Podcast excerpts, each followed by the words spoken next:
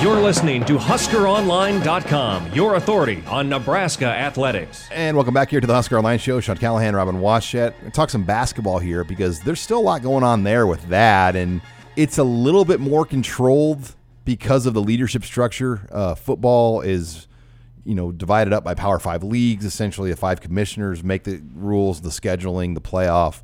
Not the NCAA. Basketball, as we know, is owned and operated by the NCAA as far as the postseason goes, and they have a lot more authority. So, this process, Robin, as you look at what's gone on with basketball, um, it's been a little bit more civil, and, and you know I think it's pretty clear they're going to be playing maybe as early as Thanksgiving. Yeah, and that's again, who would have thought that we'd be looking towards the NCAA as the beacon of stability uh, to have a season go on as planned, or at least as close to as possible.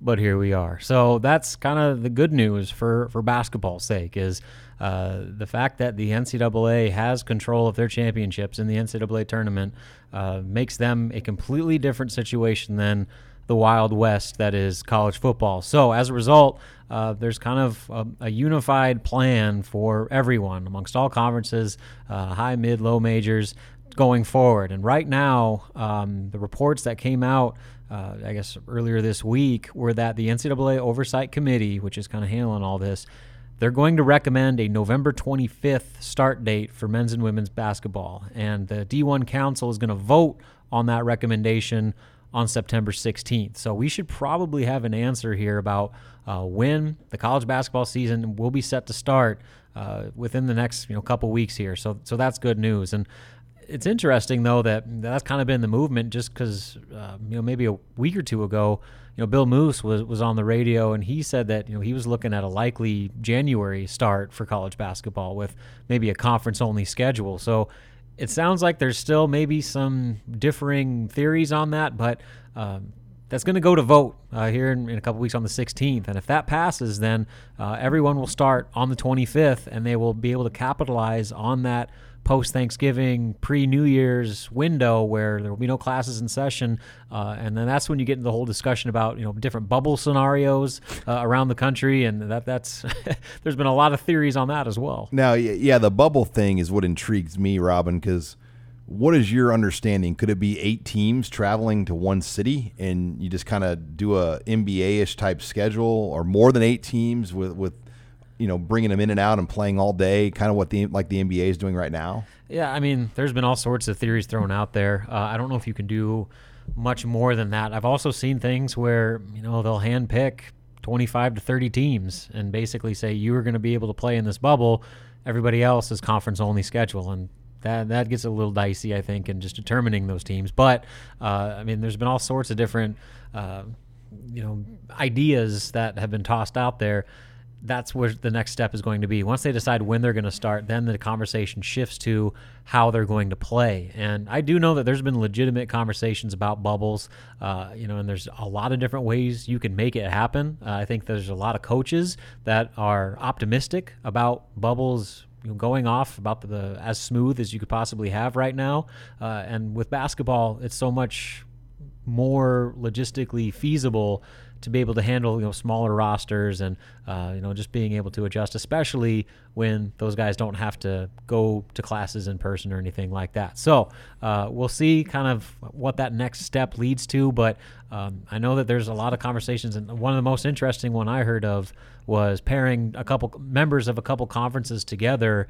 So hypothetically, you know, we got some teams from the Big Ten, some teams from the Big East playing at a neutral site, and then you're able to not only knock out some com- non-conference games, but take a chunk out of your league schedule as well to give yourself more uh, just calendar flexibility come the start of the new year, so you're not having to pack 20 games into that normal amount of time. My question is, how will these television networks be satisfied and made whole?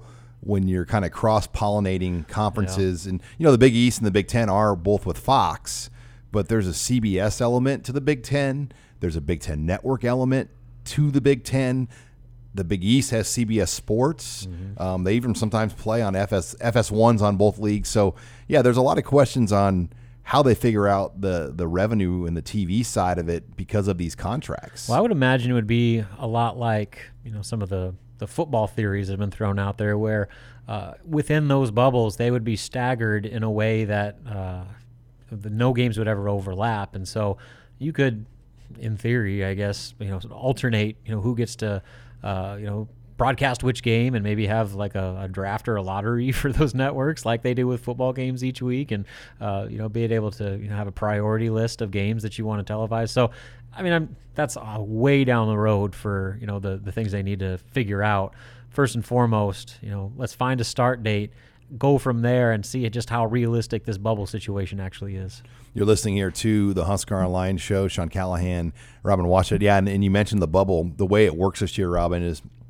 UNL's final week, it starts on a weekend. I think it runs Saturday, Sunday, and it ends the Tuesday before Thanksgiving. Um, so you'll have to take final exams over the weekend in some cases.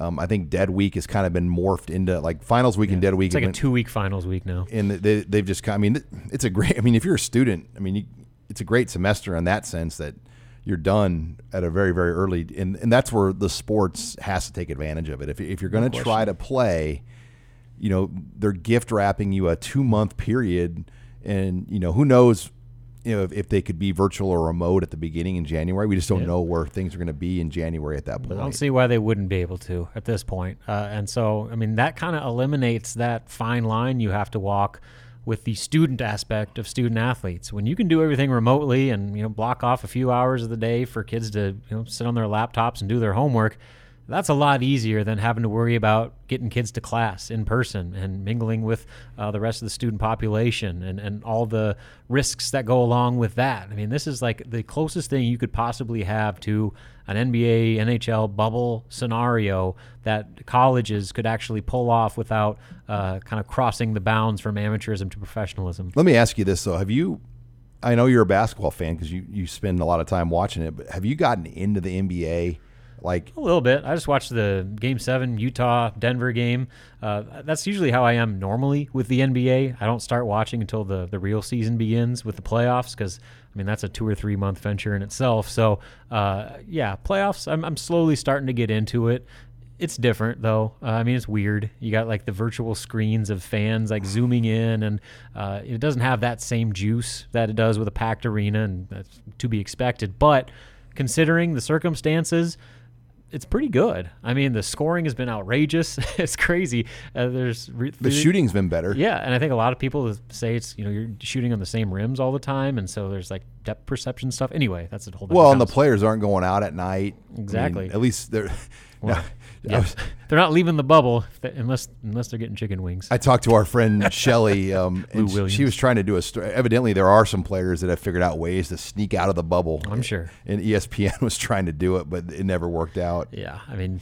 That will be in the 30 for 30. Exactly. Once, once we can look back and just laugh about all this. But uh, for what for given the circumstances, the NBA has done an excellent job, and obviously NHL too. I mean, uh, it's a weird way to have sports, but they're doing it and they're showing that it can be done successfully when especially when you're able to control all the elements. And that's the biggest beacon of hope for colleges especially during that window when you don't necessarily have to have these students be full-time students. And one thing robin as we wrap up that will be nice if they play thanksgiving is usually in early december everybody has that week long shutdown for finals week.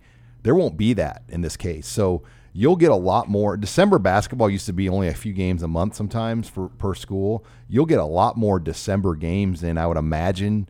Uh, because final exams are not going to, you know, prevent games. There's always that one week where there's like no games on, mm-hmm. and yeah, it's during finals week. And there's like a random like Houston LSU game on. I mean, that's there's like no games on, and after t- till finals are done because every university is almost in the same calendar. Mm-hmm. But I mm-hmm. think this year December will be a lot better. I would hope. Yeah, and especially if they're going to try to uh, put power conferences together or you know play some some conference games. Uh, I mean, you're talking about some some marquee matchups that are going to be going on much early than they earlier than they otherwise would. Okay, we're going to take your questions in the mailbag next. You're listening here to the Husker Online Show.